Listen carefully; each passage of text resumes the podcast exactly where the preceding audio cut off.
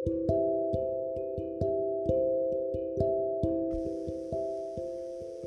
my name is Pooja Raju and I make podcasts based on interesting stories.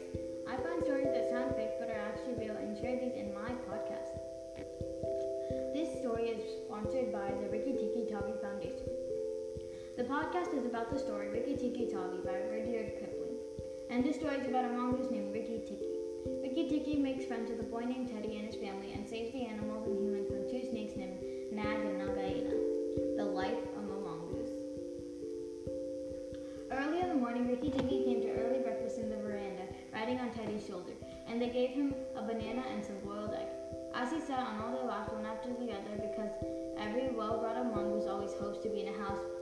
mongoose someday have rooms to run about in. Rikki Tikki's mother had carefully told Rikki what to do if he ever came across Englishmen. Darzee and his wife only cowered down in the nest without answering from the thick grass in the foot of bushwood came a low hiss and horrid, cold sound that made Rikki Tikki jump back two clear feet. Then, inch by inch out of the grass rose up the head and spread hood of Nag, the big black cobra, and he was five feet long from the tongue to tail. Spread out his hood more than ever, and Rikki Tikki saw the spectacle mark on the back of it that looked exactly like the eye part of a hook and eye fastening. He was afraid for a minute, but it is possible for a mongoose to stay frightened for any length of time. And though Rikki Tikki had never met a live cobra before, his mother had fed him, fed him on dead ones, and he knew that all grown mongooses' business in life was to fight and eat snakes.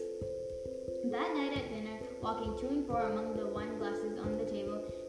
stuffed himself three times over with nice things, but he remembered Nag and Nagaina, and though it was very pleasant to be patted and petted by Teddy's mother and to sit down on Teddy's shoulder, his eyes would get red would get red from time to time, and he would go off into his long war cry of rick tick. Rikki Tikki held on with his eyes shut, for now he was quite sure that he was dead.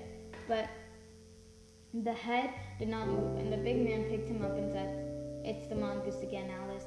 The little chap has saved our lives now. Then Teddy's mother came in with a very white face and saw what was left of Nag. And Rikki Tikki dragged himself to Teddy's bedroom and spent half the rest of the night shaking himself tenderly to find out whether he was really broken into 40 pieces, as he fancied. And this was all because of the great story of Rikki Tikki Tavi. I hope you enjoyed listening to the story Rikki Tikki Tavi. I'll be back next time with another podcast and another interesting story. Thank you for listening. Bye.